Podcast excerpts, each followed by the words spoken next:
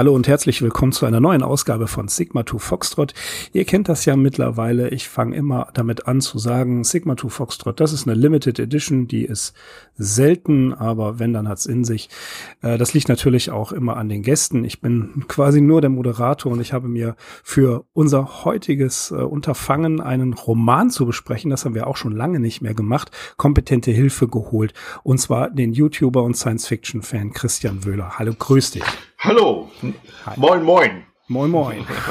Schön, dass du da bist. Äh, freut mich sehr, dass du die Zeit gefunden hast. Und Christian, mh, mm, ja, erzähl mal ein bisschen was von dir. Du hast einen YouTube-Kanal. Ich habe einen sehr kleinen YouTube-Kanal, ja, und äh, ich mache dort eigentlich einmal in der Woche, montags immer um 18 Uhr, veröffentliche ich eine Rezension, äh, meistens entweder Peri Rodan wo ich großer Fan von bin, oder eben so klassische äh, Science-Fiction-Hefte, so aus den 50er, 60er, 70er Jahren, so Terra und Utopia und so die ganzen. Ich habe auch so einige D Sachen aus der DDR dabei. Hm. Ja, also ich habe den YouTube-Kanal, ähm, ich glaube, über Twitter bin ich an den YouTube-Kanal gekommen. Und ähm, ich gucke mir das auch super gerne an.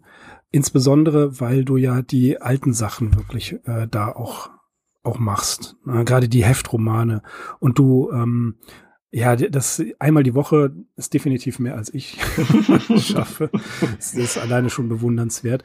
Und ähm, ich denke, kurze Grüße an Falk Ingo Klee. Ne? auf jeden ähm, Fall, auf jeden Fall. auch ein Raketenheftschreiber sogar. Ja, und genau. Gartenbuchautor und äh, Krimi-Autor, der aber auch ähm, auf Twitter könnt ihr ihn finden. Und ähm, das ist eigentlich auch ein, ein super Typ der äh, sich auch für ja die Heftromane und der, der ja selber mitgestaltet hat, ne? Er hat einige geschrieben. Richtig, der hat also für Terra ähm, Astra geschrieben. Also auch für Atlan hat er viel geschrieben und mhm. eben Terra Astra. Ja. ja. Wahnsinn. Aber wir sprechen heute über jemand anders. Und zwar, ähm, ich habe das zwischendurch immer mal wieder gesagt, dass ich Science Fiction der DDR ja zumindest gesammelt habe oder auch noch ein bisschen sammle. Ähm, und da sind wir in irgendeiner Art und Weise auf einen Aufsatz gestoßen, der ist in Polaris Nummer 5 aus dem Surkamp Verlag von äh, Rottensteiner, von Franz Rottensteiner geschrieben worden. Und der geht tatsächlich über die wissenschaftliche Fantastik der DDR.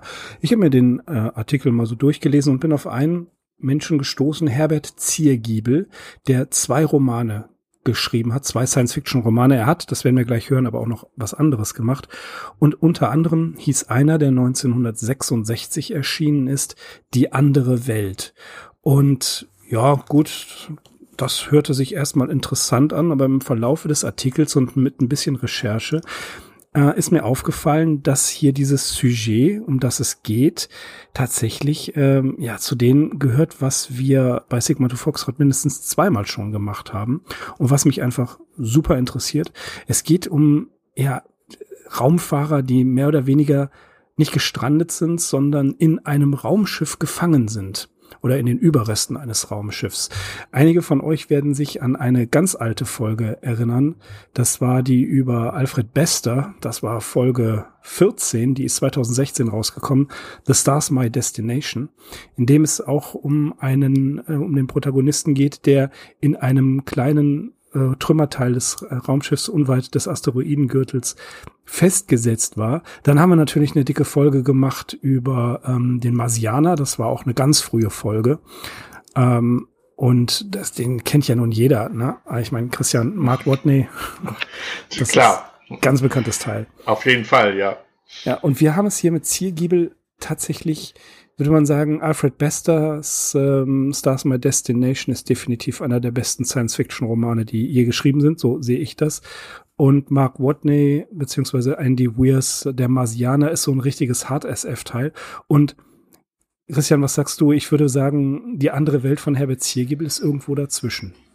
Ja, das auf jeden Fall. Aber ich würde mal sagen, also er ist eigentlich so, ja, ich würde mal sagen, so der Urvater, würde ich mal so sagen. Ne? Also er also der Roman ist ja nun eigentlich eher so einer, ähm, ja, wo die, der halt eben die Thematik eigentlich meines Erachtens bewusst das erste Mal so ein bisschen aufgenommen hat. Ne? Mhm. Kurz erklärt, worum geht es eigentlich? Es geht um äh, die übrig gebliebenen Besatzungsmitglieder des Forschungsschiffes oder des, des Raumschiffes Charles Darwin. Und dieses äh, Forschungsraumschiff wird, das ist auf dem, befand sich auf dem Flug zum Mond und wird von einem Asteroiden getroffen und man hat die Vermutung auf der Erde, dass die Besatzung mitsamt dem Raumschiff auf dem Mond gestürzt wäre und dort zerschellt ist. Ähm, tatsächlich übernimmt man, unternimmt man keinen Versuch zur Rettung und dann kommt es zustande, dass ein Professor, ähm, Shagai, Shagai, Shagai hieß der, ne? Shagai, Shagan, Shagan, ähm, die Vermutung hat, dass dieser Asteroid, dass es, dass das Raumschiff den Asteroid, äh, nein, Verzeihung, dass das, dass der Asteroid das Raumschiff aus der Bahn geschossen und nicht zerstört hat. Und tatsächlich im Verlaufe des Romans äh, wird erklärt, dass man diese Theorie tatsächlich beweisen kann. Es kommen Signale, die man nicht zuordnen kann. Es wird sich auf die Suche nach den Signalen nach dem Ursprung begeben und dann tatsächlich findet man eine Kapsel, in der drin steht, wir, wir leben, rettet uns. Und es wird eine Rett es startet eine Rettungsmission und diese Rettungsmission wird beschrieben über einige Seiten lang und die finden eine weitere Kapsel und in dieser Kapsel ist das Bordtagebuch, das einer der ähm, überlebenden Astronauten auf der Charles Darwin geschrieben hat. Und das geht dann nochmal einige Seiten. Er erzählt von den Ereignissen seit dem Start und seit der Kollision mit dem Asteroiden und wie diese Besatzungsmitglieder mit der Situation an Bord klarkommen. Und ja, Spoiler-Alarm, das Ende, ich glaube, Christian, da werden wir gleich nochmal kurz drüber sprechen, das ist ein seltsames Ende. Auf jeden Fall, auf jeden Fall. Also mir hat's gut gefallen. Mhm. ich mag das solche gern, ich mag das gerne solche Wendungen.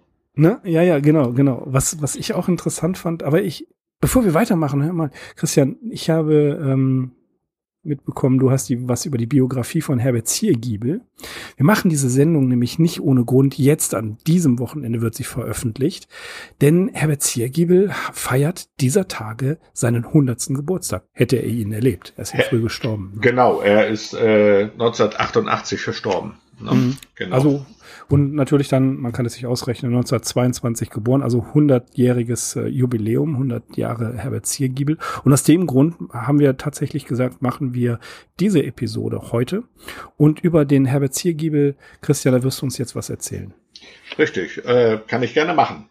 Also, äh, wie gesagt, er ist 1922 geboren und zwar in ähm, Niedersachsen, also in Nordhorn und ähm, hat eine Schlosserlehre gemacht und eigentlich wollte er irgendwie Ingenieur werden, aber das konnte er nicht.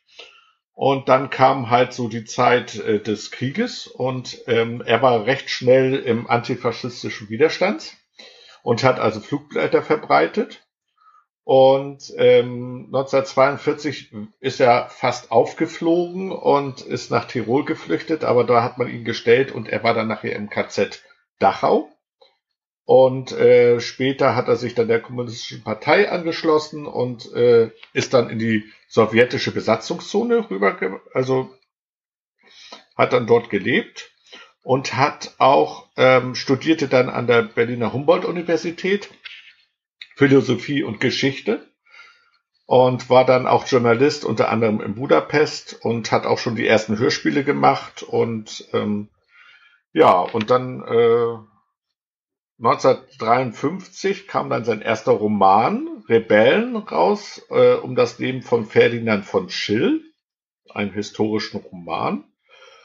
Äh, interessant ist dann, dass dann sein anderer Roman, ein zeitgeschichtlicher, äh, die, die Geschichte mit der Narbe von 1959, ist als äh, die letzte Chance mit Armin Müller-Stahl von der DEFA verfilmt worden. Ähm, und ja, dann kam halt äh, noch so ein Roman über Satan, hieß, äh, hieß mich Schweigen. Und äh, das war halt ähm, ja, eine Aufarbeitung seiner KZ-Zeit und seiner Flucht. Ja, und dann ging es dann eigentlich schon los mit äh, 1966, dann eben mit dem Roman, den wir jetzt hier vorstellen. Und 1972 hat er dann noch einen ähm, fantastischen Roman geschrieben, Zeit der Sternschnuppen. Und ähm, das war dann eigentlich auch sein letzter Roman in dem Sinne. Dann hat er sich nämlich sehr zurückgezogen, weil er sich dann auch ähm, mit dem Schriftstellerverband da irgendwie in der DDR ähm, ja irgendwie gekappelt hat und ähm, unter anderem wegen dem äh, wegen dem äh, wegen der Biermann-Ausbürgerung, mhm. ne? Wie ja eigentlich so viele, ne?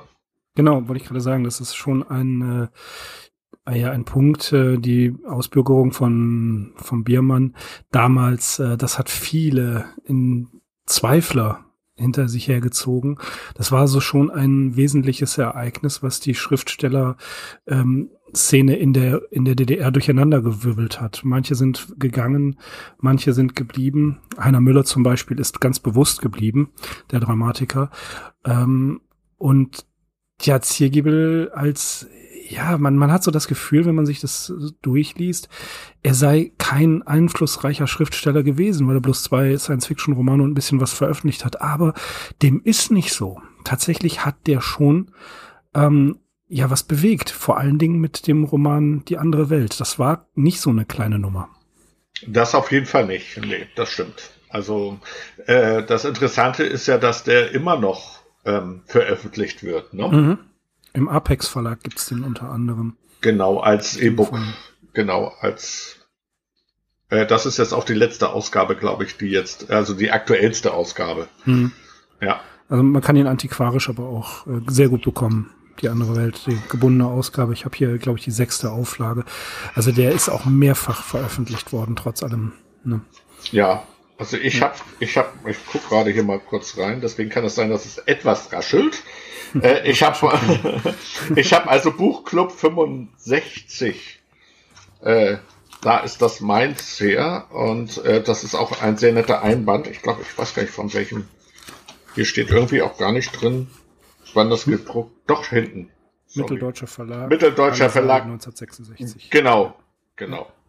Ja. ja, das ist, das ist äh, eigentlich eine sehr schöne Ausgabe in Leinen gebunden. Meine sieht also ziemlich ramponiert aus. Die habe ich aber eben vom mir ganz oft zitierten Papierplaneten für einen Euro bekommen. Also alles nicht so Das ist gut. Das ja, ist gut, ja. ja. Aber es, es lohnt sich wirklich. Und das, ähm, um das jetzt kurz äh, zu erwähnen, was mir auch aufgefallen ist, dass die ja fantastischen, wissenschaftlichen, wissenschaftlich fantastischen Bücher. Es wird ja sehr selten der Begriff Science Fiction benutzt in der DDR-Literatur. Da heißt es wissenschaftliche Fantastik und ähnliches. Ich bin jetzt kein wirklicher Experte darin. Aber was mir aufgefallen ist, eben, dass sehr viele äh, Bücher, ich glaube, Carsten, wie heißt der Carsten Kruschel? Ja, ja. ja. Der zum Beispiel, da habe ich ein paar von, dass die aber alle gebunden und in doch eigentlich recht schönen Ausgaben erschienen sind. Ja, das auf jeden Fall. Aber da auch die Geschichten sind ja auch erschienen als Hefte. Deswegen mhm. komme ich ja auf meine Romane, auf meine Leidenschaft mit den Heften rum. Und zwar hauptsächlich in, ähm, äh, wie hieß das, im ähm, Augenblick, Neue Leben, ne? Oder so. Ver ja, genau. Verlag Neue Leben oder, oder Neue Welt? Neue Welt, genau, ne? Ja. Irgendwie verjagt Neue Welt war das dann und ähm, da äh, gibt's halt auch zahlreiche Romane, die ich dann halt als Hefte auch hab. Hm. Also ja, das, das also war schon das, ein gewisses das no, ne? Ja, genau, das neue Abenteuer war die Heftreihe. Und äh, wer sich da mal genau informieren will, ist, ist haben wir beide vorliegen. Das ist der, die Science Fiction der DDR, Autoren und Werke, ein Lexikon. Äh, was war das für ein Verlag hier? Das neue Berlin. Und auch das gibt es antiquarisch immer mal wieder. Das ist ähm, aber wirklich eine sehr gute Zusammenstellung von Erik Simon und Olaf Spittel, die sich damit befasst haben, mit einem guten Vorwort. Und äh, das ist schon ordentlich, was, was die da gemacht haben. Also man hat so mal das Gefühl, ja, das ist alles ähm, systemgesteuert und regimegesteuert. Ja, kann man nicht von der Hand weisen, aber äh, wie ich finde, jetzt gerade im Fall Ziergiebel geht das Ganze auch schon ein bisschen weiter als einfach nur ähm, das Abfeiern des Sozialismus. Das ist da nicht wirklich, das ist nicht wirklich drin. Es klingt an, aber manchmal habe ich ähm, das Gefühl, dass es mit einer gewissen Pflichtschuldigkeit abgearbeitet wurde. Ja, also das ist jetzt nicht so, dass, also es gibt andere Romane, die sind da wesentlich ähm, systemtreuer, wollen wir mhm. das mal so ausdrücken. Also er ist eigentlich noch ganz relativ human, finde ich eigentlich. Ja. Also es gibt eine Stelle, wo er tatsächlich, ähm, die fliegen über Europa, das heißt, sie müssten, äh, der, der Professor, der diese Theorie entwickelt hat, dass die Charles Darwin möglicherweise vom Meteoriten nicht zerstört wurde, sondern nur vom Kurs abgebracht wurde. Die fliegen zur Weltraumbehörde nach äh, Prag, war das, glaube ich. Ja. Und überqueren dann Europa und ähm, Nanga, seine Assistentin, die ähm, sagt, oh, schau mal, wie schön und dergleichen. Und dann kommt aber auch diese, diese Reminiszenz daran, naja, hier, das ist äh, auch das, ja, das Motherland, das Homeland des Faschismus gewesen.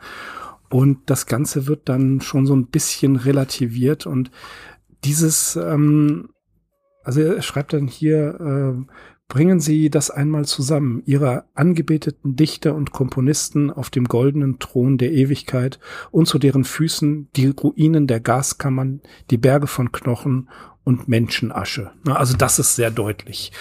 Ja, das ist aber auch Ziergiebels ureigenster Antrieb. Er war Antifaschist bis zuletzt. Ne? Ja. Und das kommt aber in diesem Roman auch ja in Nuancen durch. Es ist nicht so, dass er uns hier belehren will. Nee, also überhaupt nicht. Also ich, es war eigentlich ein bisschen seine Aufarbeitung, so ein bisschen klang das jetzt eben das, was du jetzt eben gerade beschrieben hast, eigentlich so seine KZ kann man ja auch nachvollziehen. Also ähm, anderes Beispiel mal, wenn ich das kurz einwählen darf, äh, Clark Dalton, Walter Ernsting ist ja ein, äh, war ja der Mitautor und Begründer von Perry Rodam. Und der hat auch, ähm, der war ja auch im, ähm, in Kriegsgefangenschaft im, mhm. Zweit, äh, im Zweiten Weltkrieg. Und auch das hat man dann gemerkt. Das bleibt nicht aus. Sowas prägt einen. Und genauso ist es hier, ähm, hat es halt auch ähm, den Herbert äh, Ziergiebel äh, halt geprägt. Das ist ganz ja. klar.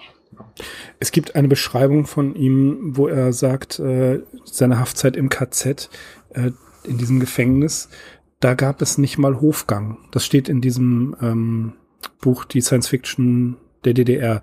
Da steht es drin, dass er sagt, nicht mal Hofgang gab es, man war eingesperrt die ganze Zeit und dieses Gefühl des Eingesperrtseins, dass man hinterfragt, was ist eigentlich mein Sinn in diesem Universum war und hier, was ist der Sinn in diesem, in diesem System, das beispielsweise ähm, ist klar, wie du sagst, eine Verarbeitung seiner eigenen Erlebnisse.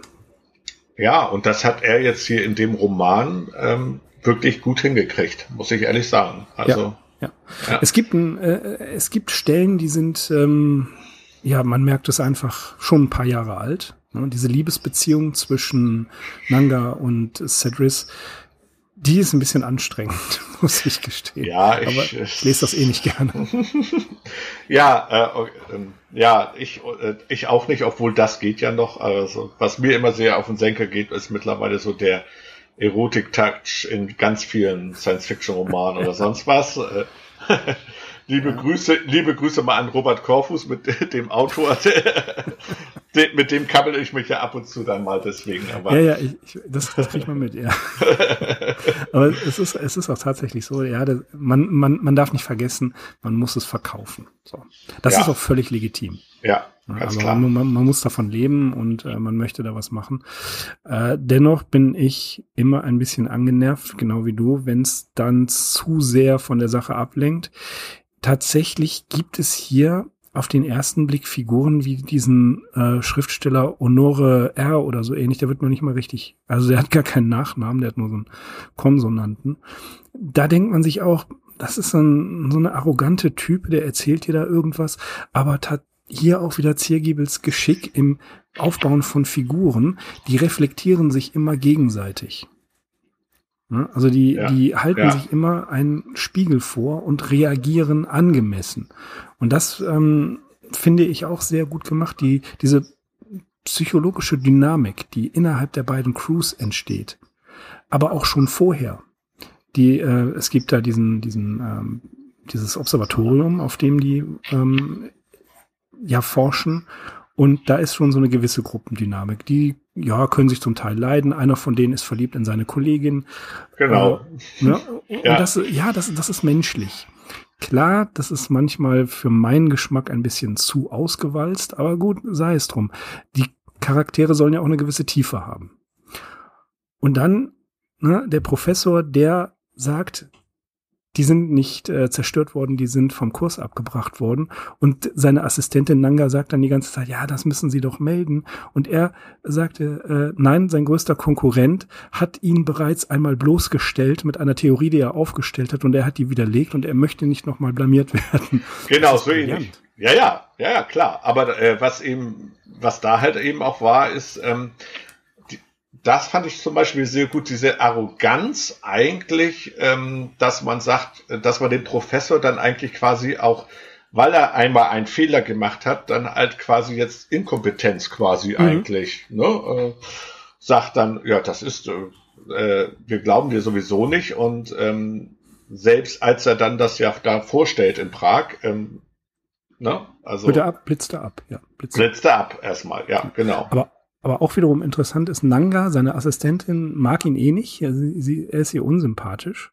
Das, das wird auch sehr deutlich beschrieben. Aber er stellt ihr bei einem Abendessen, die sind alleine dort und ähm, er ja ist gar kein Lustkreis, wie man erst befürchtet. Ja, man hat so das Gefühl, oh, der macht sich an die ran. Nein, sondern er ist tatsächlich total verfangen in seiner in seiner wissenschaftlichen Theorie und erzählt ihr davon und sie ist skeptisch, aber und das finde ich, ähm, kommt von einer völlig unerwarteten Ecke. Es gibt eine ganz einfache Frau dort in diesem Observatorium, die äh, Kantjil heißt sie, die ist Köchin und Haushälterin. Und die erzählt von einem Grubenunglück, äh, in dem ihr, ich glaube, Vater war das, verschüttet gewesen ist. Und dass sie die immer die Hoffnung hatten, dass äh, dass die geborgen werden. Und das stimmt Nangan tatsächlich um.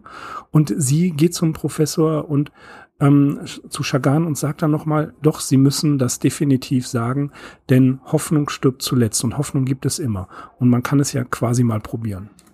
Genau, genau, so, äh, genau so ist das. Und ähm, ja, was, was will da eigentlich sehr, also wie gesagt, also im Grunde genommen kann man den Roman ähm, in, in einige, also richtig wunderbar aufteilen eigentlich. Mhm. Da kommen wir vielleicht auch noch zu. Ähm, weil, also ich habe mir hier mal eigentlich so notiert, also ich habe ja auch Notizen mir gemacht, dass es da eigentlich so für mich jetzt so fünf Bereiche gibt, äh, wie man den aufteilen kann. Und äh, von dem Erzählfluss her muss ich schon sagen, also besonders der Anfang, auch das Thema da mit, ähm, äh, bis die dann erstmal quasi los, die Rettung dann eben quasi erst machen, das dauert schon seine Zeit. Ne? Das, mhm. Das hast du ja auch gemerkt. Ne? Ja. Aber das, das wiederum sehe ich dann bei, ähm, bei der Marsianer, wo die ja auch quasi durch einen Zufall drauf kommen. Er richtet dieses, äh, ich weiß nicht mehr genau, was das war, aber er richtet irgendein äh, ein, ein äh, Apparatur auf dem Mars so aus, dass es bei den Überflie beim Überfliegen durch die äh, Satelliten auffallen muss, dass das anders ist. Und da erst werden sie auf ihn aufmerksam. Und das ist ja hier fast genauso. Ne? Nur, dass Mark Watney auf einem Planeten ist, dort gestrandet ist und die Crew der Charles Darwin wegtreibt.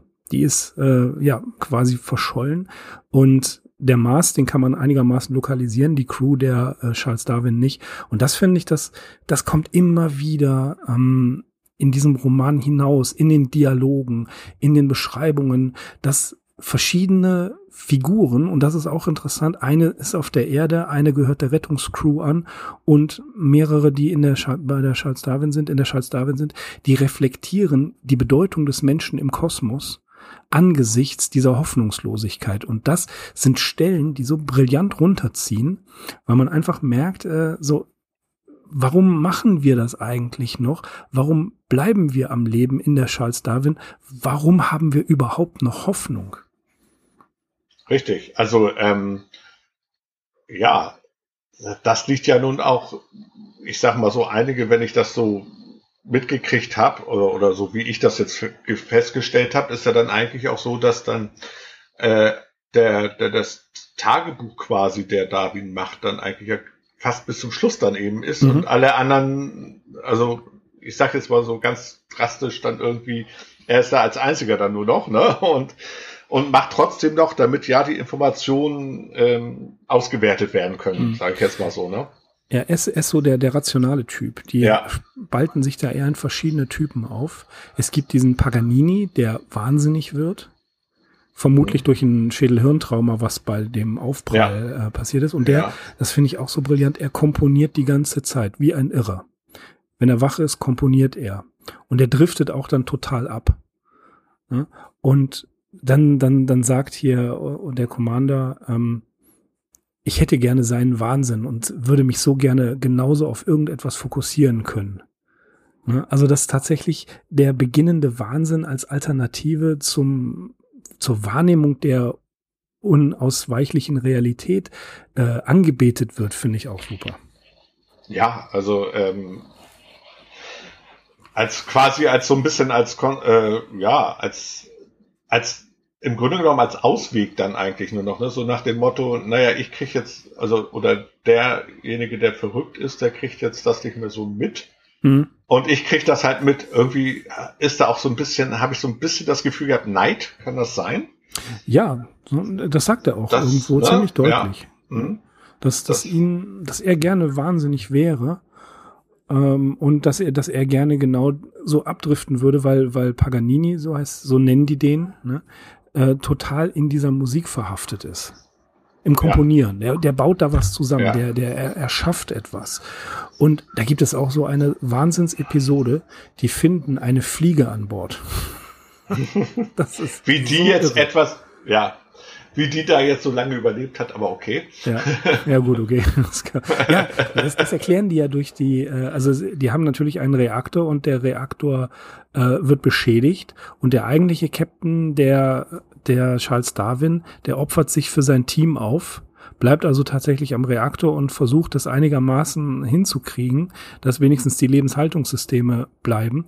Und da haben die die Vermutung, dass die Fliege dort irgendwo eingeschleppt worden ist, weil einer von denen kurz vor dem Start noch mal raus ist. Dann hat er wohl das Fliegenei mit eingeschleppt und Ja. dass sie aufgrund der Radioaktivität so lange hat überleben können. Ja, Auch eine Erklärung, ne? Also ja klar, aber das ist auch, aber das ist eigentlich, ja klar, aber das ist natürlich auch wieder so die, sag ich jetzt mal typische 1960er Manie, ne? Also äh, Atomkraft über alles, ne? Über alles in der Welt so ungefähr. Monsterfliegen werden uns über die Also, ja, genau. Aber, aber gibt es auch einen Rückschluss, ähm, beziehungsweise eine, eine anderen Gedanken, den äußern die nämlich auch auf der Charles Darwin, dass immer wenn sie versuchen oder dabei sind, ihren, ja, den Sinn ihres Lebens, den sie da noch haben, zu reflektieren. Weil, wie gesagt, das Einzige, was sie haben, ist noch eine ganz geringe Hoffnung, ähm, dass sie dann auch sagen, ja, wir könnten eigentlich eine vereinte Menschheit sein. Wir haben so viel erreicht, aber letzten Endes guckt der andere mit seinen Plutoniumbomben auf den, äh, auf seinen Nachbarn und äh, ist bereit, sofort alles auszulöschen, wenn es sein muss. Das ist auch ein kritischer Unterton. Ja, ja. Also was mich so auch fasziniert hat, ist eigentlich, ähm, in der DDR müssten ja alle Sachen durch eine Zensur durchgehen. Mhm. Und dass Mhm. solche, dass solche Anspielungen eigentlich so durch die Zensur gegangen sind, finde Mhm. ich schon bemerkenswert. Also es gab mal bei, bei Heiner Müller, ähm, der hat so in einem Interview mal geäußert, dass das Publikum bessere Antennen hatte als, äh, als äh, der, der Schriftstellerverband, ja, als die Zensurbehörden.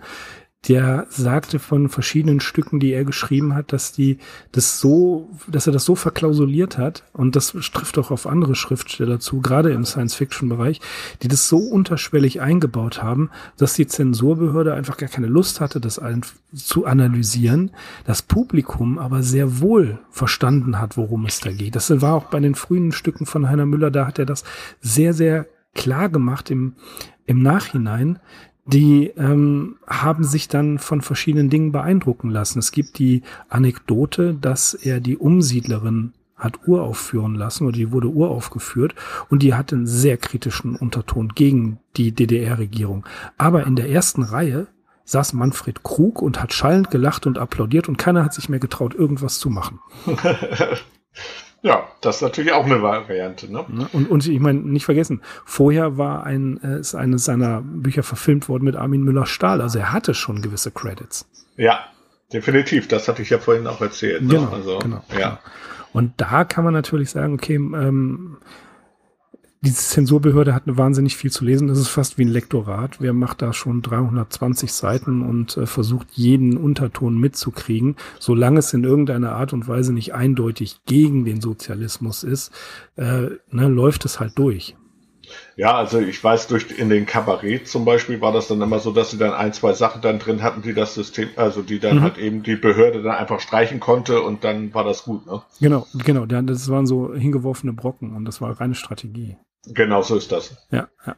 Also das ähm, ist immer wieder zu sehen. Und äh, auch hier der Ziergiebel, der hat das, wie ich finde, gut gemacht. Da war so definitiv immer seine, seine so ein paar, den ein oder anderen Signalpunkt, ne, wie beispielsweise, dass es eine amerikanische Raumfahrtbehörde gibt und eine internationale Raumfahrtbehörde ja. und dass die ähm, Crew sowohl der Charles Darwin als auch äh, der Johannes Kepler, der, der Rettungsmission und äh, auch das ähm, Team in dem, Ast äh, in, in dem ähm, das Astronomie-Team im Observatorium, ja. dass das alles äh, wirklich gemischte Ethnien sind aus allen Herren Ländern ja. und dass die sich alle super vertragen und dass es für die absolut kein Thema ist, dass man da andere Traditionen hat. Das wird sogar thematisiert. Ne, dann sagen sie hier, dein und dein Glaube, ähm, der passt, der würde mir jetzt besser passen, aber ich habe eben gar keinen Glauben.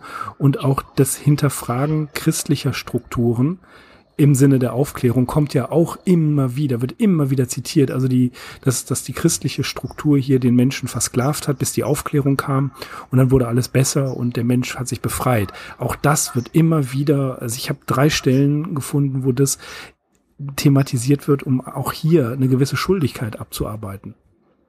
Ja, ja, aber das war, ähm, ich sag mal so, das ist natürlich auch dem Thema geschuldet auch mit, ne? Also ich meine, wenn, ne, wenn du jetzt so in dem Einsamkeit im All bist, ähm, ich denke mal, wenn man in so einer Situation ist, dann äh, ja, fällt man doch zurück vielleicht zum Glauben, ne?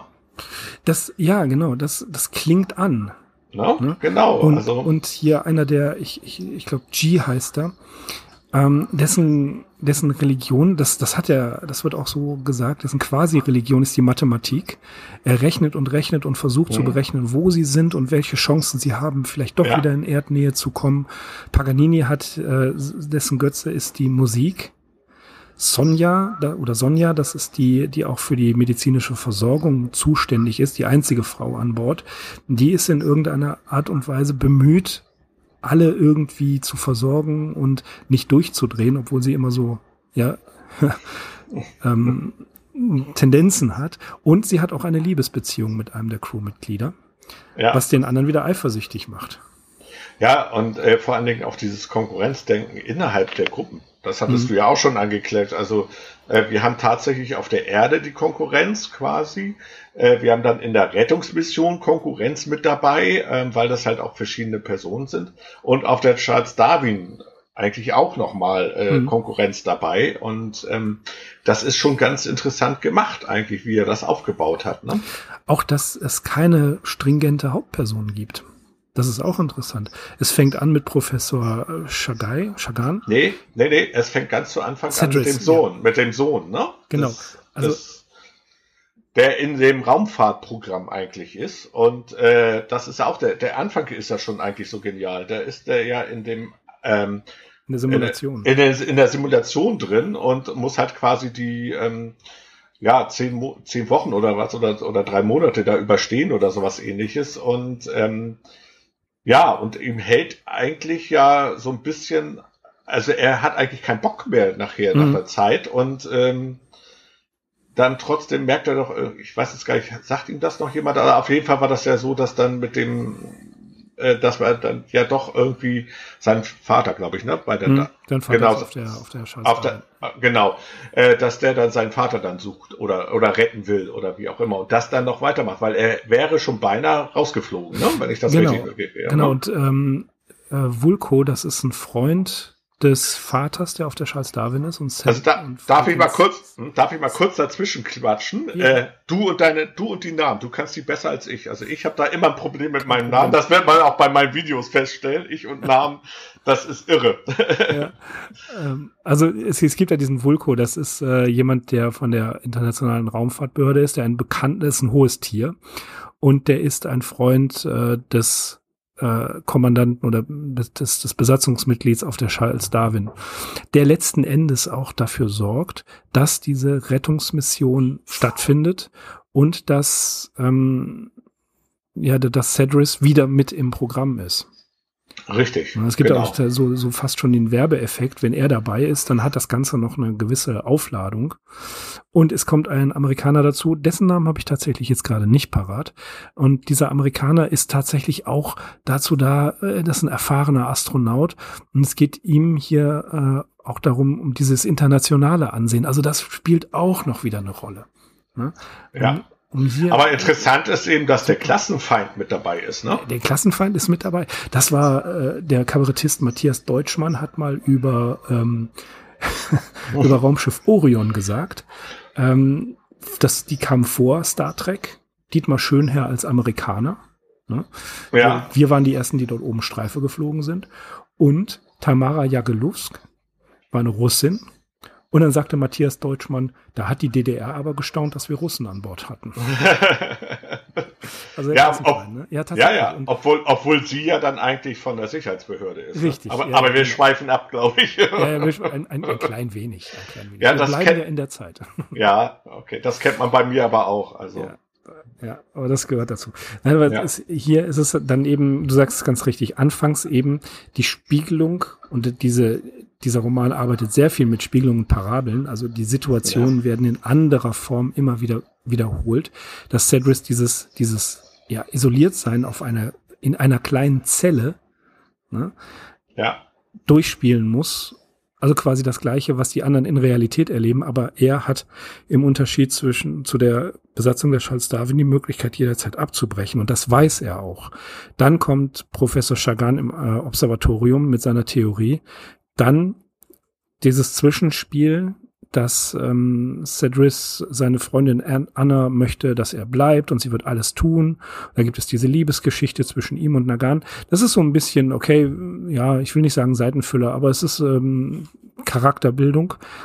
Dann switcht das Ganze und Cedris geht etwas in den Hintergrund. Dann geht es um die Crew der Johannes Kepler und dann durch das Auffinden des Tagebuchs geht es um die Crew der Charles Darwin. Also wir haben hier keinen stringenten Helden, an dem man sich orientieren kann, sondern ganz viele davon. Richtig. Und, äh, und vor allen Dingen ist es so, dass ähm, trotzdem da so viele Personen mit sind, hatte ich jetzt nicht das Gefühl, dass es überladen ist, sondern einfach, ich fand das eigentlich alle Charaktere, die da waren, also ich sage jetzt mal die Hauptcharaktere, die waren sehr super ausgearbeitet und die hm. haben auch eigentlich ihren Drang oder äh, ihren Tatendrang hat auch alles Hand und Fuß.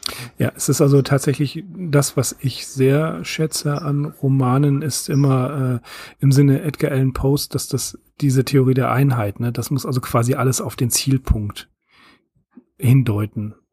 Und viele, gerade neuzeitliche Romane über 300, 400 Seiten, das haben wir in diesem Podcast auch immer mal gesagt, die schweifen ab mit Dingen, die nicht sein müssen, die nicht zielführend sind. Na, und das finde ich, dieses Beiwerk ist zu viel. Oft. Nicht immer, ja. aber oft.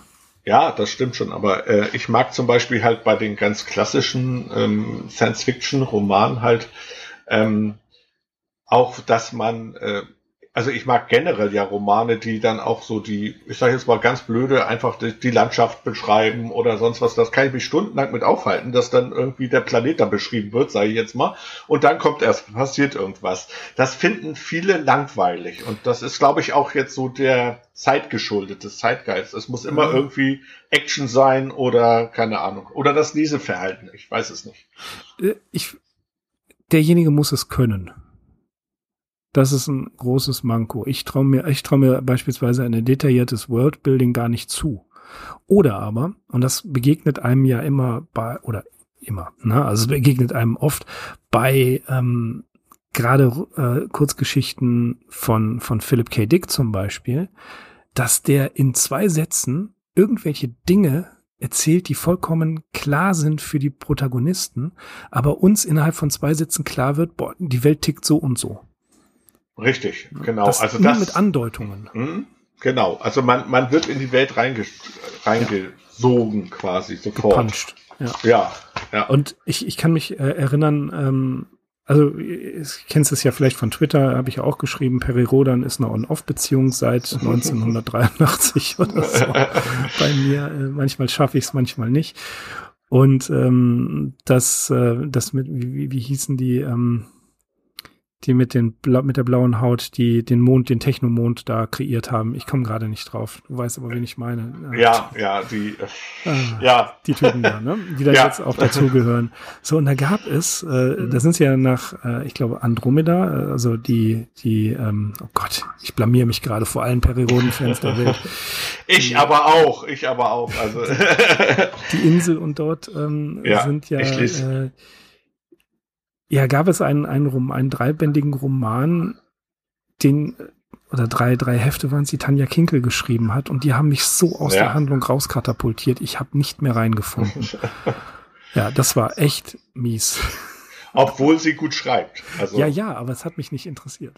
Ja, okay, ja, das ist, aber das ist ja bei, das ist bei Perry Rodan halt häufig so, dass ja. es dann ja, es gibt halt, aber das ist ja auch, auch so eine Sache. Also es gibt Leute, die lesen alles gerne und so weiter. Und bei mir ist es tatsächlich so, dass ich dann auch so manchmal, ähm, also die aktuelle Handlung äh, kriege ich jetzt nur so am Rande mit, muss ich auch hm. zugeben, äh, weil ich mich eher auf die älteren Sachen stürze, muss ja. ich. Das ich bin jetzt gerade bei, bei den Irren dabei, dass ich die Planetenromane lese. Yay, da hat er, hat er äh, 415 Stück. Ja, genial. Aber, da habe ich einiges noch vor. Ja, wollte ich gerade sagen, da, da ist noch, da ist super Sachen. Aber wir schweifen ja. ab. Worauf ich genau. hinaus will, ist, das kommt nämlich bei Perirodan auch vor, die Beschreibung von Welten oder von Raumschiffen oder was ich super gerne, da war ich, ich habe mit Perirodan das erste Mal Kontakt gehabt, da war ich elf, ne? Ja. So, also habe überhaupt nicht so viel von den Details mitbekommen, aber was es da drin gab und das fand ich super, das waren die Risszeichnungen. Ja. Da kann ich stundenlang kann ich mir das angucken. Ne? Ja. Ja, das erste, definitiv. was ich immer gucke bei einer Risszeichnung, ist, wo sind die Schlafquartiere? Ich habe keine Ahnung, warum. Mir ist das ich guck, wichtig. Ja, ich, ich guck, ja, ich guck eigentlich immer hin. Ähm, Gibt es auch irgendwie WCs oder so ähnlich? Also in, ich habe in den Science-Fiction-Filmen oder sowas ähnlich, ich weiß, die gehen niemals pullern ist, äh, die gleiche Frage stellt sich ja Bastian Balthasar Buchs in der unendlichen Geschichte. Da sagen ja, sie sich auch, wie ja. kommt es eigentlich, dass da nicht nie was drüber geschrieben wird? Ja. Und Stephen King sagt das in On Writing ja auch. Angeblich soll der Architekt des Flatiron Buildings ähm, sich umgebracht haben, weil er vergessen hat, Herrentoiletten einzuplanen. Und dann sagte er ähm, am Ende so genial, sinngemäß, ob die Geschichte wahr ist oder nicht, ist egal. Auf jeden Fall ist sie gut. ja. Ja, aber das, oder kennst du, wir, wir schweifen ab, aber das gehört alles da rein. Ähm, da gibt es Krieg im All, ein Europa-Hörspiel, was ein Rip-Off von äh, Star Wars war. Und da gibt es einen Roboter, der heißt Gamma Q. Der ist also der die, die Europa-Hörspiel-Version von äh, C3PO. Und da gibt es einen Raumkampf und da sagt er, die Jäger haben unsere Toiletten zerschossen. und dann sagt er, anschließend sind die entkommen und haben ein paar weggeballert. Und dann sagt der Pilot so, Gamma Q, wenn du jetzt das Bedürfnis hast, zur Toilette zu gehen. Und er sagte, sie sind offensichtlich falsch unterrichtet über die Konstruktionspläne eines Roboters. Aber auch so, er sagt, sie haben unsere Toiletten zerschossen und der Pilot, dann sollen sie es doch, wenn es ihnen Spaß macht. Also es ja. gibt, gibt es schon. Ja, aber es ist so, ja, ich wundere mich immer wieder, ne? Ja. Also das ist dann so. Ja, aber auch hier ähm, schweifen wir deswegen ab, weil wir uns immer wieder daran ergötzen, wie gut manche Menschen, äh, manche Schriftstellerinnen und Schriftsteller Gegenden beschreiben können, ein Zimmer beschreiben können, ein Raumschiff beschreiben können, einen ganzen Planeten. Es gibt Leute, die können das wunderbar und das fesselt mich auch total. Ich lese nichts so gerne, das stimmt nicht, aber ich lese sehr, sehr gerne Weltbeschreibungen von Rollenspielen. Ich spiele keine Rollenspiele. Ich finde, dass es geht einfach, ich kriege das einfach nicht hin. Aber Stadtbeschreibungen zum Beispiel finde ich großartig. Also ich habe, äh, weil du Rollenspiel gerade ansprichst, ich habe, also ich bin übrigens Baujahr des Romans. Mhm. Nur so, dann könnt ihr mal nachrechnen. und äh, ich war bei der Bundeswehr, das war Ende der 80er. Und ähm, da habe ich tatsächlich das erste Mal dann äh, Rollenspiel dann auch richtig gespielt und nachher mhm. auch Spielleiter und Gruppe und so weiter und so fort. Und das war schon gut. Mhm. Ja. Also ich habe zwei Runden durchgehalten, danach hatte ich einfach keine Lust mehr. Na, ich als Spielleiter, das macht natürlich dann mehr Spaß. Also ja. hat mir unheimlich Spaß gemacht. Andere wollten immer nur die Helden sein. Ähm, und ich habe dann halt eben da reagiert. Und das war also, fand ich ganz nett. Ja. Aber ich merke schon, wir schweifen ab, aber ja, das ist das gehört also dazu, weil Worldbuilding ist eine große Sache ja? in Science Fiction. Definitiv, definitiv. Wir, wir, finden den Weg zurück, äh, genau wie die äh, Besatzung der Johannes Kepler, nämlich die Charles Darwin tatsächlich gefunden hat. Aber zuvor noch zwei Dinge, was ja. ich hochinteressant fand, ist die Beschreibung des Verlustes des Zeitgefühls der Person. Ja. Das kommt dreimal vor. Ne?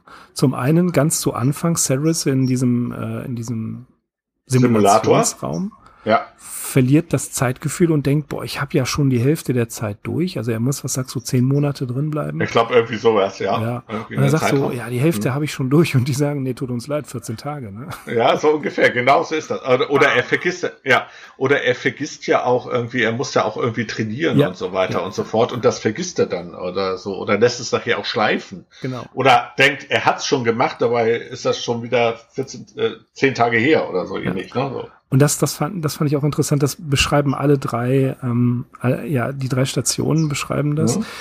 Ja. Äh, Cedric in der Simulation, dann anschließend, wenn er wirklich im All ist und natürlich die Crew der Charles Darwin. Da ja. sagt auch der, ähm, der, der, der das Tagebuch schreibt, äh, es könnte der Sohn zu vielte sein oder der Sohn zu vielte. So genau wissen wir das mittlerweile gar nicht mehr. Wir glauben, unsere Uhren sind kaputt. Also es gibt da dieses immer wieder zitierte ähm, Verhalten der, der ähm, Crews, dass sie nicht wissen, welche Zeit eigentlich wirklich ist. Ja, aber das ist also äh, im Weltall stelle ich mir das sowieso noch viel anders vor, weil man mhm. hat ja gar, gar keinen Be Bezugspunkt mehr. Du hast ja eigentlich nur noch die Sterne um dich rum. Ja, und das ist das, ähm, dieses Finden von Bezugspunkten und Bezugssystemen. Auch das sagt ähm, das, das wird ja auch immer wieder gesagt, dass sie gar nicht wissen, welcher, wo sind sie genau und ähm, diese, diese Orientierungslosigkeit, wir ertreiben durchs All, wir haben überhaupt keine Ahnung, wo wir hin müssen. Die Crew der Johannes Kepler ähm, weiß nicht, wo sie suchen soll. Die Crew der Charles Darwin hat keine Ahnung, wo sie wirklich ist. Ne? Und ja. das ist immer wieder, wird das zum Thema, dass man sowohl keinen, keine Zeitleiste mehr hat, als auch keine Orientierung, äh, wo wir sind. Und das hebt ja dein gesamtes Raster auf. Das ist ja ein Bezugssystem, was du hast. Ja, ja, aber ähm, ich, weiß ich, also ich, ich habe mir dann bei dem Roman, ich habe ihn ja zweimal gelesen. Mhm. Also ich habe ihn ja dann äh, ein bisschen vorweg einmal gelesen äh, und dann, als du mich jetzt hier gefragt hast, ob ich jetzt hier mitmache, äh, und ähm, dann habe ich ihn noch mal gelesen und eigentlich kam er beim zweiten Mal noch besser rüber, mhm. sage ich jetzt mal so. Also da habe ich mich dann aber auch eher so versteift auf so die ähm, ja, die Eindrücke eigentlich quasi der Person dann hm. halt. Eben. Also mich hat's wirklich nur wirklich fasziniert, diese Einsamkeit im All. Das ja, muss man Wahnsinn. ja so sehen. Ja. ja. Da gibt es ja auch immer wieder diese äh, ähm, Reminiszenzen, wie zum Beispiel, es gibt eine Geschichte von Ray Bradbury, ich habe aber vergessen, wie sie heißt, die haben wir auch bei Sigma to Foxtrot besprochen, wo es einen, einen, äh, ein Unglück im Raum gab und die Astronauten alle auseinandertreiben. Und danach ist ja John Carpenters Film äh, gemacht worden. Darkstar. Ja. Und, und das ist ja auch diese, diese unfassbare Einsamkeit. Das wird ja gelegentlich in Science Fiction beschrieben. Äh, hier George R. R. Martin hat es geschrieben in die zweite Stufe der Einsamkeit, wo sie, wo er da diese, dieses Gate bewacht und immer wieder darüber reflektiert, wie alleine er ist. Und das ist wahnsinnig faszinierend, weil das eine ganz andere Einsamkeit ist, die stellt dich einfach vor die totale existenzielle Lücke, weil du nicht weißt, bist du alleine im Universum, sind wir alleine im Universum und es ist so unwahrscheinlich groß, dass man es nicht fassen kann. Was bin ich da drin eigentlich? Ebenfalls eine Frage, die immer wieder in dem Roman gestellt wird. Richtig, genau. Ähm, kennst du den, sicher kennst du den, den, den Roman und auch den Film Signale? Mhm, von Carl Sagan, ne? Ja, und äh, da kommt das ja auch, also der Film ja auch, äh, besonders da kommt es ja halt dann auch, ähm, da geht's ja dann auch darum, dass quasi ähm, ein Raumschiff verlustig geht. Ne? Mhm, genau. Und ja. äh, im, im Grunde genommen so ein bisschen die Konstellation jetzt wie hier. Also, ja. ne? Und auch, das ist, ja. Auch bekannt Lost in Space. Ja, ja, genau. Das, genau das gleiche. Dann hatten wir ja schon ähm, Alfred Bester, wobei das nur einen ganz kleinen Teil des Romans einnimmt, bei Tiger Tiger oder Stars My Destination. Ähm, dann haben wir ähm, Mark Watney, natürlich der in, der Let in den letzten zehn, zehn Jahren bekannteste Gestrandete in der Science Fiction. Und es gibt ja auch von Robert Sheckley eine Erzählung, deren Name mir jetzt gerade nicht einfällt, wo das habe ich aber schon mal äh, hier im Podcast gesagt, ähm, wo ein äh, Mensch, ein ganz normaler, äh, so ein regular Dude auf einem Planeten ausgesetzt wird. Der wird ausgewählt, dass er ein Besiedlungsprogramm ja, anfangen soll. Er wird dann auf dem Planeten ausgesetzt mit einem Raumschiff, mit einem Roboter. Der Roboter ist plötzlich defekt. Er wird angegriffen, muss sich mit den paar Mitteln halten, die an Bord sind und er schafft es, er überlebt und nach einer gewissen Zeit wird er von der Behörde dann äh, ja geborgen und er sagt dann, wow, das war eine echte Erfahrung, ich würde es gerne nochmal machen. Ich würde gerne weiter im Programm machen. Und dann sagten die, nee, es geht nicht mehr. Jetzt sind sie ein erfahrener Mensch. Uns ging es darum, wie unerfahrene, ganz normale Siedler auf diese Gefahren und Widrigkeiten mit einem defekten Roboter und so weiter auf einem Planeten reagieren würden cleveres Ende. Und auch hier ist ähm, mega die psychologische Science Fiction drin. Auf jeden Fall, auf jeden Fall. Also ich, ich, ich finde das auch immer sehr interessant, dass das ähm, auch immer wieder anklingt eigentlich. Also überleg mal auch mit dem äh, Lautlos im Weltall zum Beispiel. Ja, ne? ja, ja oh, ist das ist ein super Film. Ne? Also oh. der ist ja genial. Der Film, den habe ich letztens erst wieder gesehen, weil ich glaube, der Schauspieler ist ja irgendwie letztes Jahr verstorben oder, ja. oder so. Ja. Ähm. Und ähm, das war schon, äh, den habe ich jetzt dann nochmal geguckt und äh, und dabei ist er ja eigentlich äh, über der Erde, das muss man sich ja auch vorstellen. Ja. Der ist dann nachher ganz alleine in dieser Raumstation mit den Robotern mhm. und er ist ja eigentlich ein Katzensprung theoretisch weg von der Menschheit eigentlich und trotzdem total einsam. Das ist auch Wahnsinn, wie er dann äh, sorgt gut für den Garten und kaboom, sprengt er sich selbst in die Luft. Ja. Wahnsinnsfilm. Also ja. der ist immer noch einer meiner Lieblingsfilme, definitiv. Ja. Obwohl ich ihn, glaube ich, bloß zweimal in meinem Leben geguckt habe, kann ich mich aber an wahnsinnig viele Szenen erinnern aus dem Film. Dann ist er, dann ist er sehr gut. Also wenn ja. man sich, ne, das ist immer so, wenn man einen Film dann irgendwie sieht und dann ja. sich immer noch erkennt, also noch nach Jahren dann weitergeht. Das stimmt, das stimmt, der hat ne? geprägt. Aber ja. auch eine, also das, das, die, die Zeiterfahrung, die unterschiedliche und die immer wieder der Versuch einer Neudefinition der eigenen Zeiterfahrung und auch der Bestimmung ist ja tatsächlich, das ist ja echt literarisch. Denn es geht hier ja nicht nur um wo bin ich im Weltraum, wie ist meine Zeit, sondern das kann man ja auch übertragen auf seine die Stellung des, des Individuums im Dasein. Ne? Also das ist wesentlich mehr als einfach nur, ja, wir treiben durchs Weltall und wir haben keine Ahnung, wo wir sind, ne? so Lost in Space, sondern tatsächlich in den Dialogen, die Ziergiebel hier anwendet, kommt immer wieder zum Tragen, dass das nicht nur auf die reine Romanebene abzielt, sondern tatsächlich, dass hier noch mehr Fragen transportiert werden. Denn der Ziergiebel, der war gebildet. Das war ein sehr, sehr tiefgründiger Mensch, was das alles angeht. Und er hat auch versucht, seine Stellung zu definieren. Ich meine, man muss überlegen, er kann nicht Ingenieur werden, weil ähm, der hier die, die Nazis dann dazwischen kommen. So genau. Das, ne? so, ja, er kann ja. seinen Traum nicht verfolgen. Das ist schon ja. mal schlecht, das ist schon mal mieser, mieser Start. Dann macht er das Richtige und wird Antifaschist und kämpft gegen die Nazis und Flugblattaktion, das, was er machen kann, wird fast erwischt, flieht war das nach Tirol, glaube ich? Nach ne? Tirol, ja. Genau, flieht genau. und wird trotzdem erwischt. Ja. Und dann ist er im KZ und ja, die meinen, die einen sagen, das ist vielleicht ein bisschen aufgehübscht, seine eigene Biografie und flieht wieder. Jetzt ja? kommt ja die, jetzt kommt ja die Krönung eigentlich. Ja. Äh, er flieht aus Dachau mhm. und ein paar Tage später kamen die Amerikaner und befreien mhm. das Lager. Also er ist, also ne, er, er, flieht und äh, eigentlich war die Rettung eigentlich relativ nah. Ja, das ist auch so eine gewisse Ironie. Und dann geht er in die DDR. Richtig. Na, also in ein anderes Unterdrückungssystem hinein. und ja, er, er lebt dort, er richtet sich ein, er arbeitet dort. Und äh, ich hatte Heiner Müller jetzt schon oft genug erwähnt, aber der hat tatsächlich bewusst verblieb er in der DDR, obwohl er die Möglichkeit gehabt hat, weil er sagte, in diesem System kann ich schreiben, in diesem System kann ich arbeiten. Das ist nicht ohne diese Einstellung. Also die, die ist mit einer ziemlich harten Konsequenz verbunden. Ja, ja, also äh, andere sind geflohen quasi, äh, sind noch rüber gemacht, wie man so schön sagt. Mhm. Ähm, und äh, ja, er ist halt konsequent. Ich glaube, das liegt aber auch so ein bisschen dran. Ähm, er war ja dann auch in der kommunistischen Partei drin. Ne? Mhm, also ja. das darf man auch nicht vergessen. Richtig. Und sowas prägt dann natürlich auch. Und ähm, und ich glaube, er war da auch nicht nur deswegen drin, äh, wie so manche einfach das Parteibuch zu haben, um äh, gut in der DDR leben zu können. Mhm. Oder wie damals bei den äh, bei den Nazis dann halt eben äh, in der NSDAP zu sein oder so.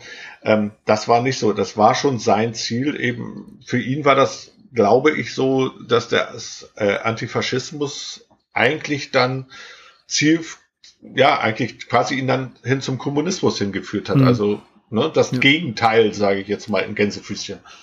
Ja, es gibt ja andere Schriftsteller, wie zum Beispiel auch Willy Bredel, der genauso politisch ja. Romane geschrieben hat in diese Richtung, die auch aufgrund seiner ganz klaren Inf äh, äh, Erfahrungen im Faschismus, in der Nazi-Diktatur ihn dazu gebracht haben, das andere zu wählen. Richtig. Ich also meine, er. Ich kann es nicht beurteilen. Ich werde auch nicht ähm, den Hochmut besitzen, zu sagen, das war falsch oder das war richtig. Ich habe nicht in diesem System gelebt. Ich kann es nicht beurteilen. Ja, das ist richtig. Also bei Willy Bredel äh, kann ich dir nur sagen, ähm, ein guter Freund arbeitet da in, äh, in der Geschichtswerkstatt. Mhm. Äh, der war im KZ Fuhlsbüttel in ja. Hamburg. Ja.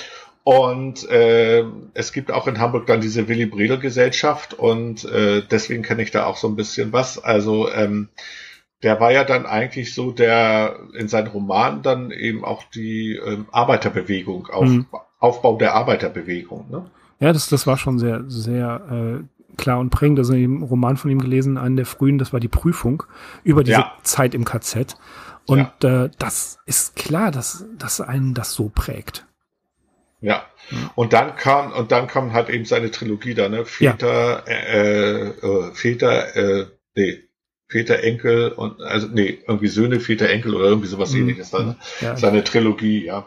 Ähm, und das ist natürlich dann auch, dass sowas prägt dann ein. Ne? Ja, oder, oder Jurek Becker, auch ein Beispiel dafür, oder?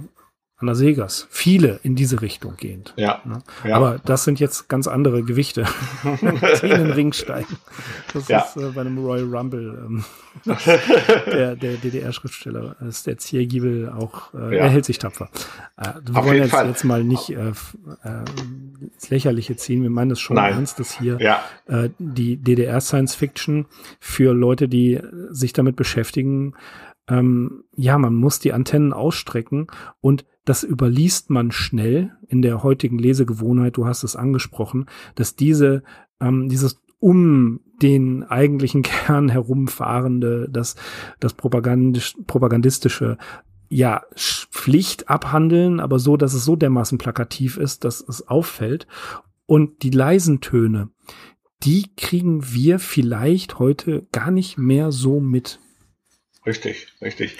Was mir eigentlich auch auffällt, damit wir dann auch wieder ein bisschen zurück zu die andere Welt kommen, wie auch andere Schriftsteller auch, äh, das ist für mich eigentlich so in den Abschnitten eigentlich, also zumindest in den Raumschiffen eher wie so ein Kammerspiel, würde mhm, ich das ja, mal so. Ja, ja, ja, also definitiv. das fällt mir, das fällt mir eigentlich auch bei Carsten Kuschel, oh, ich vergesse die beiden ja, immer. Kuschel. Au, Kuschel, Kuschel auf, auf, der hat ja auch äh, einige Romane geschrieben und ähm, besonders die, die er dann da als Hefte rausgebracht hat, ähm, da muss ich auch sagen, das sind eigentlich immer so seine Komplexe, das ist entweder Raumstationen oder äh, es sind immer nur ein paar Protagonisten da allerdings oder hier jetzt ein paar mehr, aber es ist eigentlich immer so ein abgeschlossener Raum, sage ich jetzt mal so. Mhm. Selbst in dem Labor oder selbst auf der Erde jetzt hier, äh, wo die dann halt eben die Reise zu dem, nach Prag machen oder sowas ähnliches, ist es im Grunde genommen ein abgeschlossener Bereich.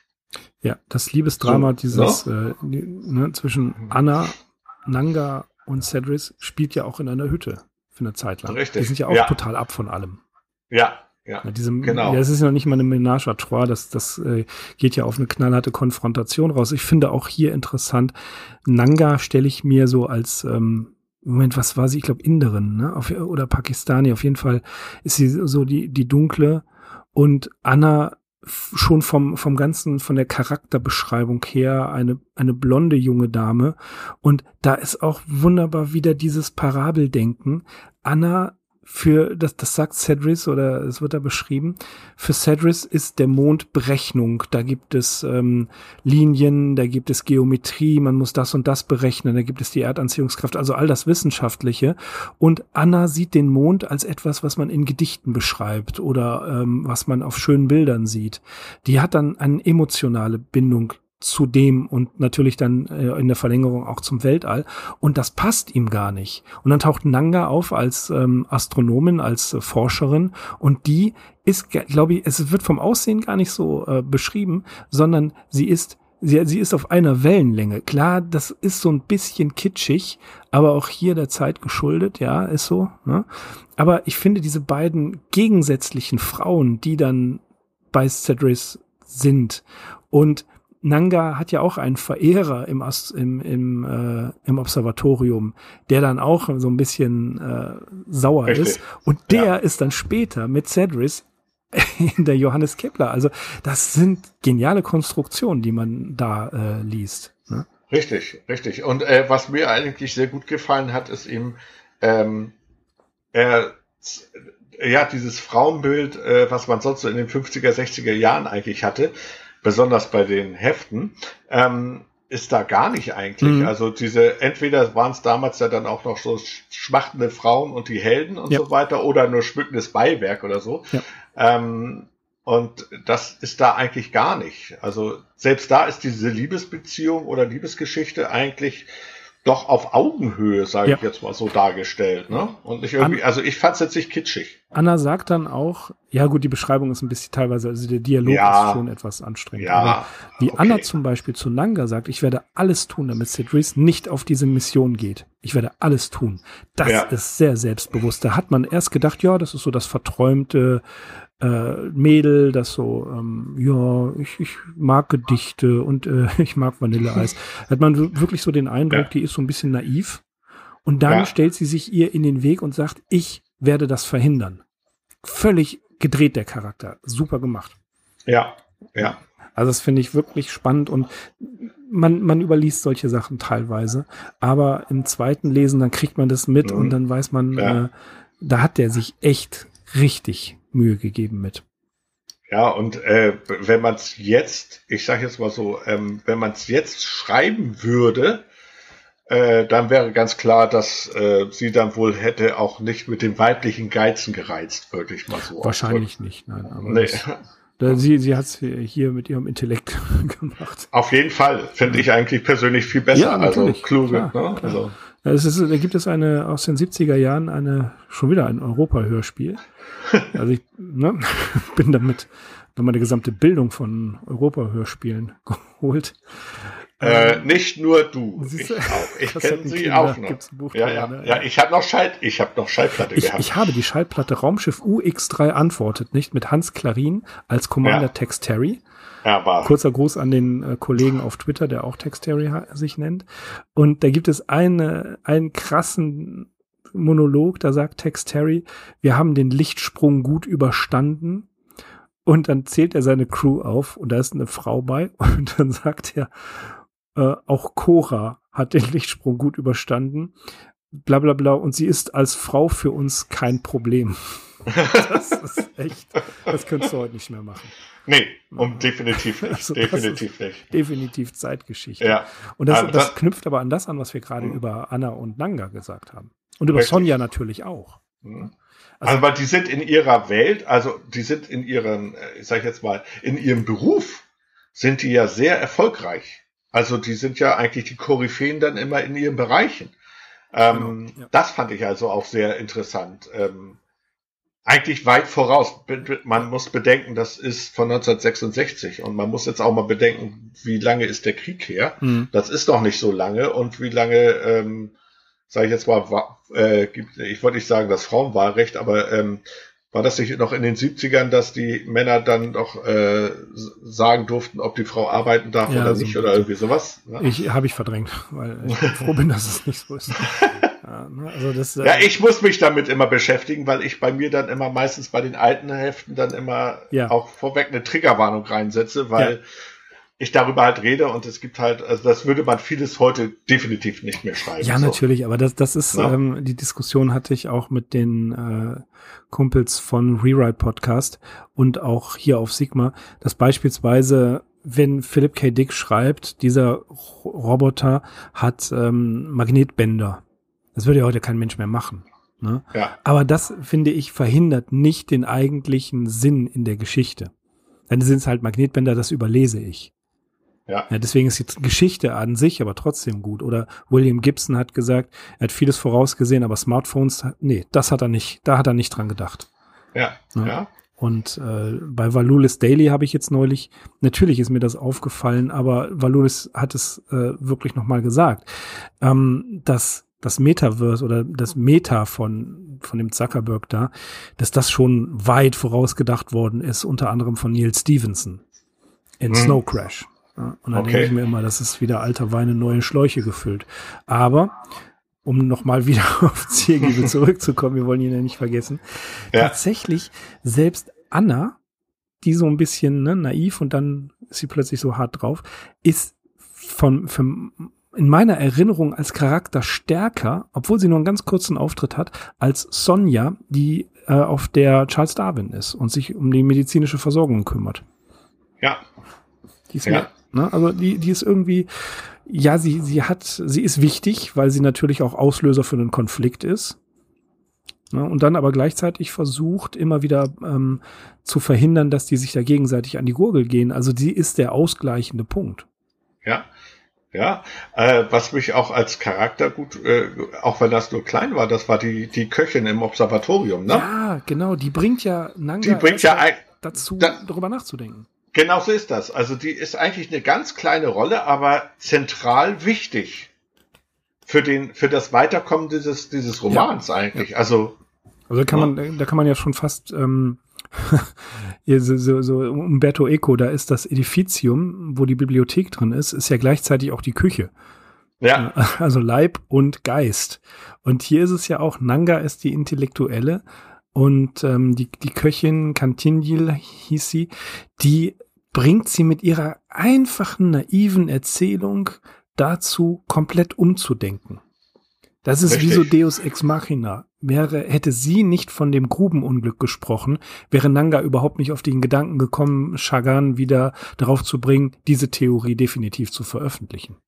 Richtig. Und das ist ja, das finde ich zum Beispiel sehr schön eigentlich, dass so ein Charakter, so ein einfacher, sage ich jetzt mal in Gänsefüßchen, ähm, der eigentlich das den Stein ins Rollen bringt und durch die durch der komplett andere Blickwinkel. Das ja. sehen wir ja eigentlich, das da kommen wir ja jetzt auch wieder zurück, quasi bei ähm, auf den ja auf den Inhalt des Romans eigentlich, weil das hattest du ja zu Anfang auch schon gesagt. Also wir haben dann mehrere Blickwinkel, äh, mehrere Situationen, aber die Blickwinkel dann unterschiedlich sind mhm. und es wird noch mal wieder eine Situation ähm, halt noch mal aufgenommen, aber aus einer anderen Sicht. Ja. Und das ist natürlich das Interessante an der ganzen Geschichte, dass man das halt als ähm, ja quasi, äh, das sollte man eigentlich immer, das mache ich zum Beispiel auch, wenn ich mir eine Situation habe, dann denke ich noch mal ähm, aus einer anderen Sicht her, mhm. auf einer anderen. Ne? Ja, ja.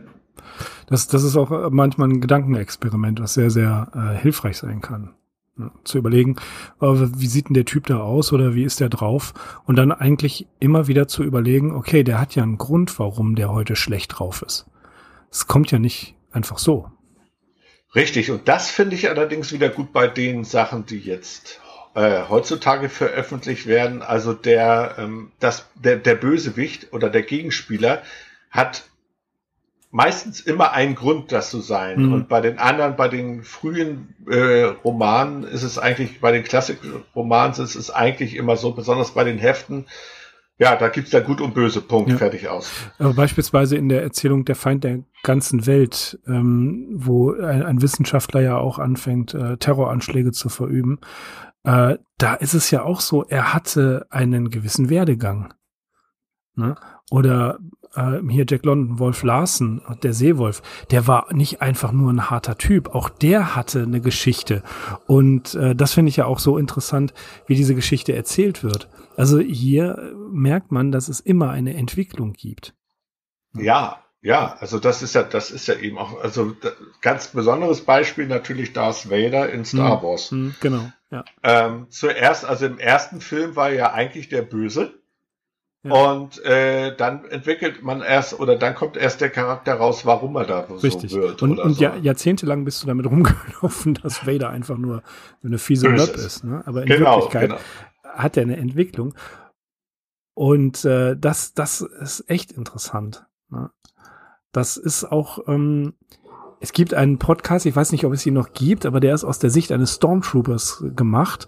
Der heißt A Different Point of View. Das ist ja das, was Kenobi zu Luke sagt. Von einem gewissen ja. Standpunkt aus. Ja. So, und dann dieses A Different Point of View, da dreht er, also dieser Stormtrooper, der dort spricht, dreht die Ereignisse der Filme um. Ne? Also er sagt das aus der Sicht des Imperiums. Also beispielsweise Regionalgouverneure haben jetzt volle Kontrolle, das sagen die auch in Episode 4. Der, Tarkin sagt das.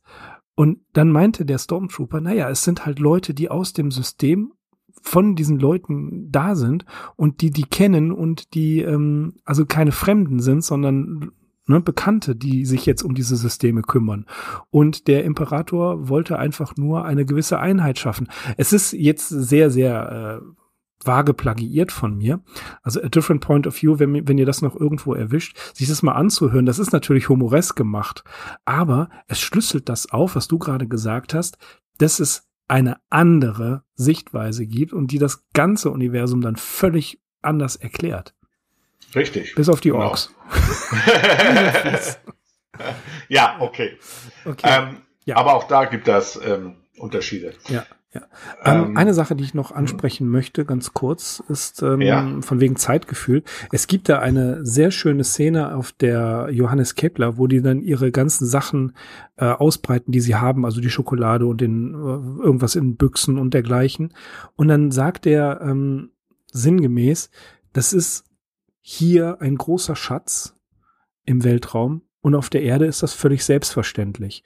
Und da mir ist, ist mir eine Szene eingefallen aus Castaway, als Chuck Noland wieder zurückgekommen ist und er da ähm, sitzt und das Licht einfach nur an und ausmacht, an und ausmacht. Ja. Ne? Das ist ja genau das, das Gleiche, dass hier gesagt wird, diese Dinge in einem anderen Bezugssystem haben einen ganz hohen Wert für uns. Ja, also quasi genau, ähm, ja, das, was für uns selbstverständlich ist oder so ähnlich ist, dann mhm. irgendwie ähm, ja ganz klein eigentlich ja. oder, oder, oder, oder ganz wertvoll und ähm, das stimmt. Ja, also ja. Das, das ist dann ja eher, ähm, ich, ich weiß nicht mehr, was das für eine Szene war. Ich glaube, er hält einen Dosenöffner in der Hand ich weiß es nicht mehr genau, irgendetwas, was ihm damals das Leben auf der Insel hätte, leichter gemacht hätte. Und er betrachtet das so versonnen, nach dem Motto, ja, hier ist es vollkommen selbstverständlich. Und da hatte ich nix. Das, das ist auch, ähm, wie ich finde, von Ziergiebel super dargestellt, weil nämlich auch genau das, was wir die ganze Zeit hier auch verfolgen, ist, das Bezugssystem ändert sich und man hat einen anderen Blick auf solche Sachen. Ne, ich, ähm, das, das klingt jetzt sehr banal, aber wenn ich morgens meinen Kaffee mache, dann habe ich so eine gewisse, also ja, völlig verrückt klingt das, eine gewisse Ehrfurcht davor, dass ich einfach den Wasserhahn aufmachen kann und sauberes Wasser für den Kaffee habe. dessen bin ich mir immer bewusst, dass das keine Selbstverständlichkeit ist. Ja, definitiv. Also, dass wir auch äh, in einer Welt leben, ähm, ja, äh, ich sag mal so, dass ja unser wir sind schon sehr luxuriös, hm. man das mal so sagen, leben wir also schon. Also ähm, ich habe ja früher auch ähm, bisschen gecampt und so weiter und da achtet man schon drauf, was man dann mitnimmt und was man hat und ähm, ja, das. Hm. Ne? Okay, mein lieber Christian. Jo, oha. Das, das, äh, wie, wie war das mit dem Zeitgefühl? Ja, das Zeitgefühl ist verloren gegangen. Ich sage ja auch immer wieder auf Twitter, es, ein Leben ohne Podcasting ist möglich, aber sinnlos. Genau so ist das. mein Lieber, ich danke dir sehr, sehr herzlich dafür, dass du da warst. Gerne. Wir haben gesprochen über Herbert Ziergiebel, den Science-Fiction-Roman Eine andere Welt oder Moment, wie heißt es korrekt? Es ist ein fantastischer Roman aus der, aus von 1966, äh, aus der DDR, zu bekommen antiquarisch beim üblichen Händler oder bei den üblichen Händlern oder auch bei eurem lokalen Buchhändler. Äh, nein, Verzeihung, das ist nicht ganz korrekt beim Antiquariat. Vielleicht, ich habe ihn in Leipzig gesehen, ich habe ihn hier in Krefeld gesehen, auf jeden Fall zu bekommen. Oder beim Apex Verlag, könnt ihr auch mal schauen. Als E-Book gibt's den da auf jeden Fall. Äh, es lohnt sich, wie wir mhm. finden. Toller Darf Roman. ich da ja. Darf ich da kurz ein, Bitte, einsetzen? Beim Apex Verlag, der hat unter, äh, der hat äh, eine Reihe aufgemacht mit Kosmologien. Ähm, und da sind halt auch noch andere Romane von Schriftstellern aus, also Science-Fiction-Romane aus der DDR mhm. dabei. Auch übrigens der zweite von Herbert Ziergiebel auch. Ja. Das war die Zeit der Sternschnuppen. Genau, den habe ich noch. Ja, den habe ich noch nicht gelesen, den habe ich aber auch als E-Book. Mhm. Ja, also es ist tatsächlich so, das kann man ohne weiteres bekommen, das Buch, und äh, sich dessen erfreuen. Keine Hörbuchausgabe habe ich gefunden, weiß ich nichts von. Was soll's? Ähm, es lohnt sich wirklich zu lesen und wir hoffen sehr, dass wir euch ein bisschen ja getriggert haben, auf die Nuancen zu achten, mal zu gucken, was schreibt der Mensch denn da für äh, versteckte Botschaften und insgesamt ein wirklich sehr guter, sehr, sehr lesenswerter Roman. Und, und, sehr entschleunigend. Sehr entschleunigend, genau. also er ist wirklich langsam geschrieben. Ja. Also langsam, ja, also ich sage immer, also langsam geschrieben, weil das ist wirklich, ja. ja. Aber du bist ja auch viel ja. unterwegs. Ja, das stimmt. Also ich also, bin ja sehr viel unterwegs. Das, ey, wo wir, ich muss das, bevor wir das Schlusswort weitermachen, eine, eine Sache ist ganz wichtig, auch im Zusammenhang mit Science Fiction und Podcasting und so weiter. Ich bin mhm. ja früher auch sehr, sehr oft nach Köln gefahren, vor äh, zehn Jahren oder so. Und äh, das ist eine Fahrt von 45 Minuten mit dem Zug gewesen und die habe ich genossen im Sinne von Kaffee dabei, ähm, Science-Fiction-Roman oder einen Podcast. Das war sozusagen auch eine Form der beschleunigten Entschleunigung.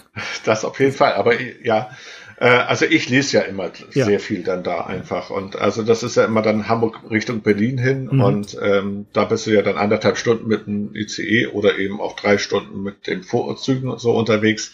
Äh, da kannst du schon viel machen. Oder eben halt auch innerhalb Hamburgs fahre ich dann auch mit der Bahn dann zur Arbeit. Ja, ja, ja. Also das ist eine gute, gute Lesezeit, die habe ich seit einigen Jahren nicht mehr. Die muss ich mir mühsam erkämpfen. Aber ja. Deswegen auch mit lohnenswerten Büchern. Auf jeden Fall, auf jeden Fall. Und der gehört definitiv dazu. Alles klar. Christian, da, magst du noch mal eben kurz deinen YouTube-Kanal erwähnen? Wie der heißt? Ja, ja also eigentlich ganz einfach C. Wöli. Und ähm, da, also meine, mein Kanal heißt eigentlich die, äh, andere Welten oder meine Welten. Und ähm, quasi wie Zielgiebel auch, ne? also meine mhm, Welten. Mhm, und da ist das dann aber unter C. Wöli findet man mich auch bei, also bei Twitter findet mich man da auch ja. und so weiter und so fort. Wir verlinken das in den Show Notes. Auf jeden Fall. Ja, auf jeden Fall. Prima. Ich würde mich über, ich würde mich über jeden Besuch freuen. Na klar, alles. Äh, immer da mal vorbeigucken, lohnt sich auf jeden Fall. Gut, Christian, vielen Dank, dass du da warst. Hat sehr viel Spaß Gerne. gemacht. Dankeschön. Und ich vielen Dank, dass ich da sein durfte. Übrigens ist es ja. eine Premiere. Eine Premiere. Jo, okay. ich war noch, ich habe noch nie gepodcastet. willkommen im Club. Okay. Ja, gut. Ähm, ja, was bleibt uns anderes äh, zu sagen, als ähm, wir sind nur kleine, unbedeutende Staubkörner im Universum und wir müssen aus unserem Leben was machen. Das war jetzt tief philosophisch, aber das hat uns der Ziergiebel auch noch so ein bisschen mitgegeben. Und daher, liebe Zuhörerinnen und Zuhörer, vielen Dank fürs Zuhören. Christian, vielen Dank für deinen Besuch und ich sage, lebt lang und in Frieden. Jo. jo. Aber kurz Seitenhieb, ne? Norddeutsche Trauerrede. Jo. Jupp, genau. ja, ja, ich fange ja auch immer an mit Moin Moin. moin also moin. insofern Moin Moin, das ist eigentlich so. Genau. Obwohl das schon wieder heißt, willst du mir ein Gespräch aufzunehmen? Ja, ja, genau. Also eigentlich, eigentlich heißt es Moin. Sabbelbacke. Genau. okay. bevor, bevor die sagen, wir sind Sabbelbacken, sagen wir einfach auch ja. ganz norddeutsch. Tschüss. Tschüss.